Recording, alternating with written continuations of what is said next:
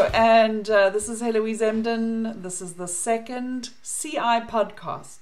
Today we're going to be considering the challenges of implementing large consortium projects uh, with multiple partners. And today I'm talking to Stephanie Pineau, who's an international research coordinator for several um, such funded projects. Stephanie, over to you. Please introduce yourself to us. Hi, Heloise. Thanks so much for having me. I was project coordinator with Carleton University, as you mentioned, working on a couple of very large international projects that were quite different from one another. One of them included organizing hosting scholars at Carleton University, PhD level scholars.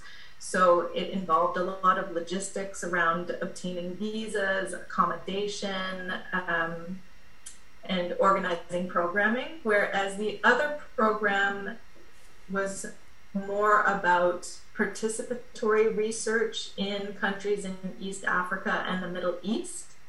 And so it involved a lot of transferring funds for individuals working out in the field, either through subawards or individual consultant contracts.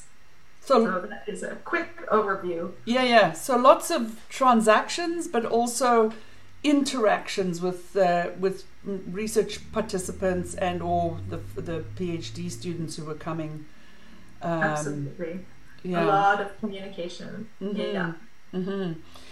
So, um, if you consider these projects that you're working on, um, which are externally funded, imagine they were non-profit organizations and you were an employee in that non-profit organization and you were having to make a contribution. And the PI was the CEO of this of this organization. What do you think how how would you describe your role? What what what role would you be fulfilling? I'm thinking of it this way because to give an organizational perspective of the, of the the the role you're taking. Right. Um, well i was essentially the main interface between the scholars um, and and the PI for the most part. So I was the source of information between the two people, um, answering all questions about scholars' expectations, um, and then really setting up the to-do list all the things that needed to be achieved prior to the scholar arriving at Carleton or prior to um, developing a contract with a consultant overseas uh, and then executing that. So I guess it was a very administrative function, um, but communication being such a key role and uh, keeping everybody kind of on organized and uh, keeping the flow of information going. Yeah. So from if if this were an NGO, I would imagine you would be program director or yeah chief liaison person um, in in, yeah. in in the project. There's also a lot, a lot, way more than I had expected. Uh, budget monitoring. Budget so monitoring. Mm. Helping to organize the budget at the outset, and then also monitoring how funds were spent over the course of time and making adjustments and then uh, also being kind of the interface between the consultant or the scholar and the um, research financial services. Mm. So ensuring that all the accounting and documentation requirements were met kind of from the onset. And trying to really communicate that information to the individuals in the East African context or West African, across Africa, the context there, um, and making sure that the needs of Carleton were met, the, the accounting needs. And accountability. Yeah. It, explain a bit about the role that you pl- that you played in in accountability to the funders. Right. So it was my role to review the prime agreement or the concept note or whatever it was, both the concept note and the prime agreement of the with with the funders, and ensure that we were following all the requirements set out by the funders. while also ensuring we were meeting our goals set out in the original uh, concept note.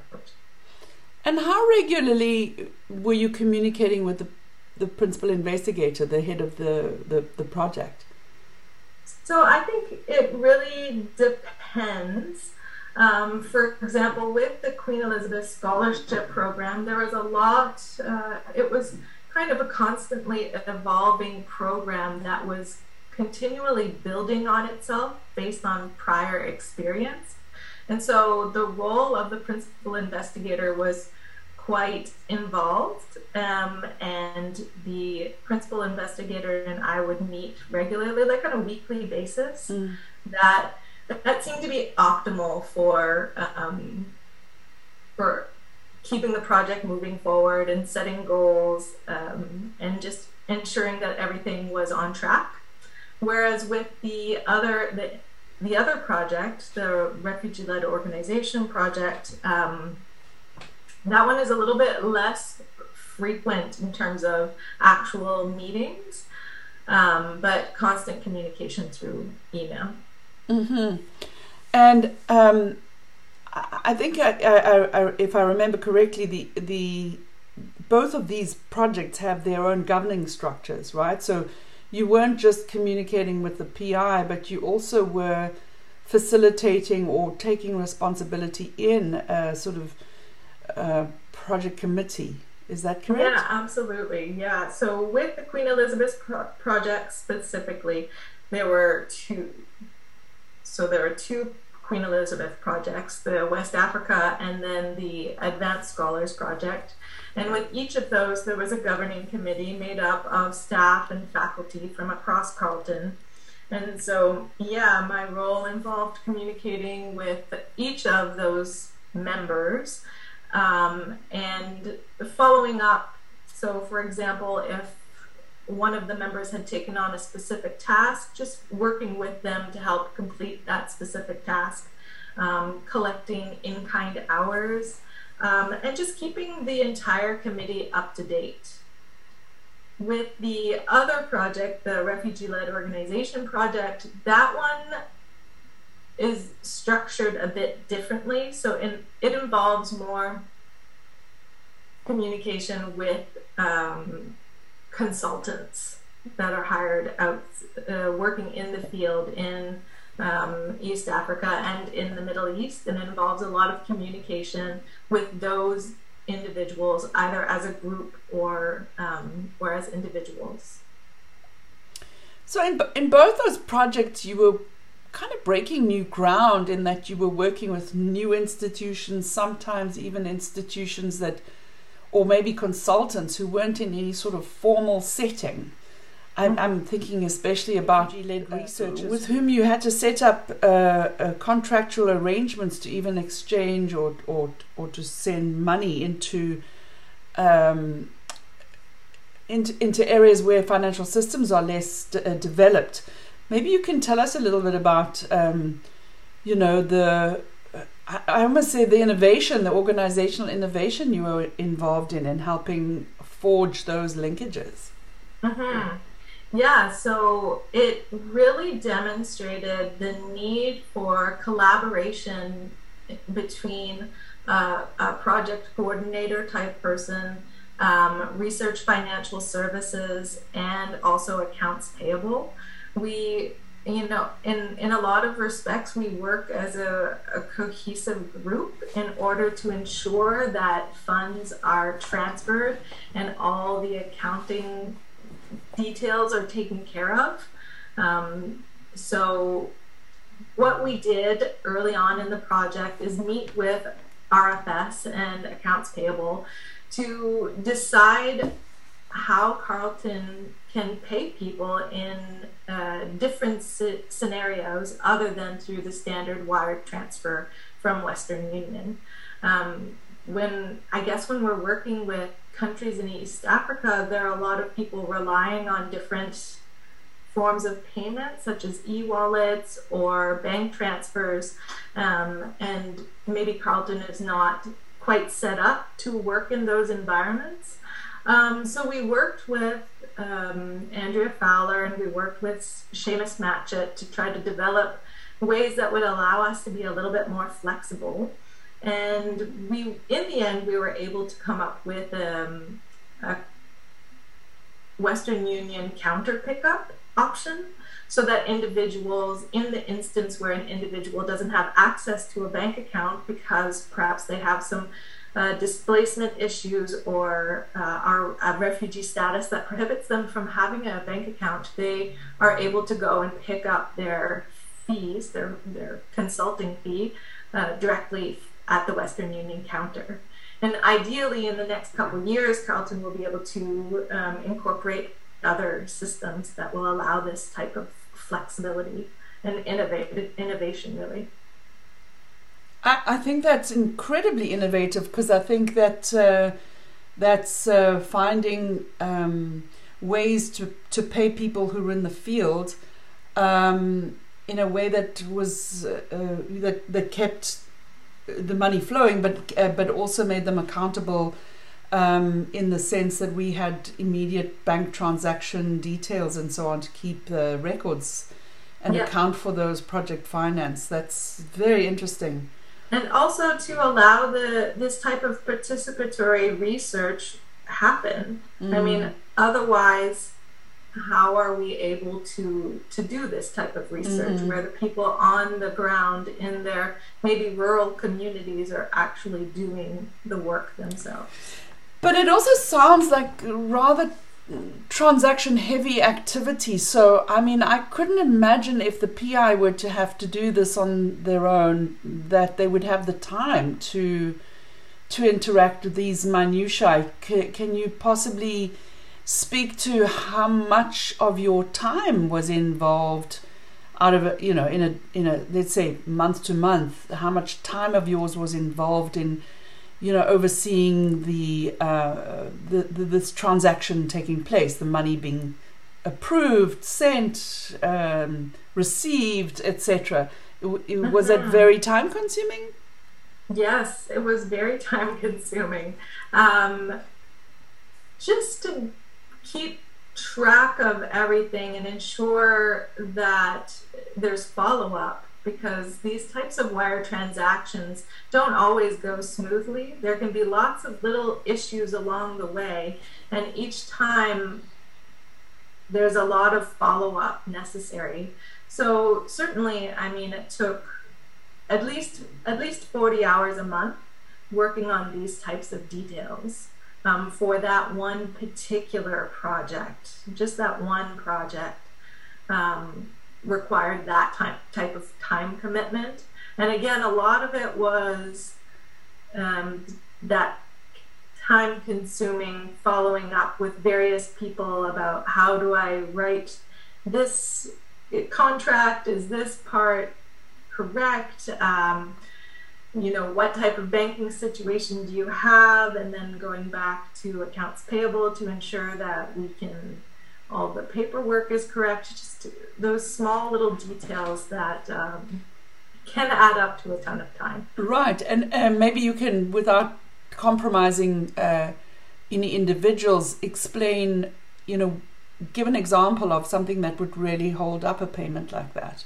I think that there can be a lot of issues outside of the control of the university. Mm. Um, so, from what I understand, uh, once the funds are transferred, uh, they can, they go to Western Union and then they can be transferred to various banks, which mm. have their own rules and regulations. I mean, it's outside of Canada, right? So mm. there are lots of little spots where things can get held up there. Um, and that means that an individual will not get paid, and then they'll reach out to ask questions, and then the follow up. Then I follow up with whoever is involved, and then they have to follow up with various banks. I can so, see this being kind yeah. of continuous, right? Yeah, yeah, exactly. yeah, very interesting. So, you know, when I listen to you speak, it sounds like uh, this work can be rather invisible um, can you undertake? Uh, can you uh, can you describe any other undertakings that uh, that you would say um, if a project uh, were to get started and you were to want to give advice to the principal investigator, what issues to consider um, they that they need to um, be aware of, and uh, as such, you know, account for or make possible the appointment of a project coordinator like yourself, funded by the grant. You know, under what conditions would you say that grant coordinator is absolutely necessary for the uh, successful implementation of the project? Mm-hmm. Definitely, if there are going to be a lot of small transactions that might be somewhat complicated, then that is one of the more time consuming aspects. Um, other aspects that can be time consuming are um, if visas, letters of invitations need to be drafted, or letters of award need to be drafted. Um, even things like if you have multiple individuals that will be visiting in an international scholarship program, then just being there to support the individuals and mm-hmm. provide them information. I mean, even though they are these particular people were PhD PhD level, some of them hadn't traveled very extensively, and so coming all the way to Canada can be quite the culture shock. Mm-hmm. Um, so, helping them uh, budget accordingly, recognizing that accommodation costs are so much more expensive mm-hmm. in Ottawa than maybe other places, and budgeting for that accordingly, and then even just finding the grocery store that you're going to go to wow. yeah. get a bus pass yes. or yes. where you're going to live. Yes, yes. So, so actually being uh, almost like uh, hosting them, being being the the individual who takes on their, those interpersonal responsibilities.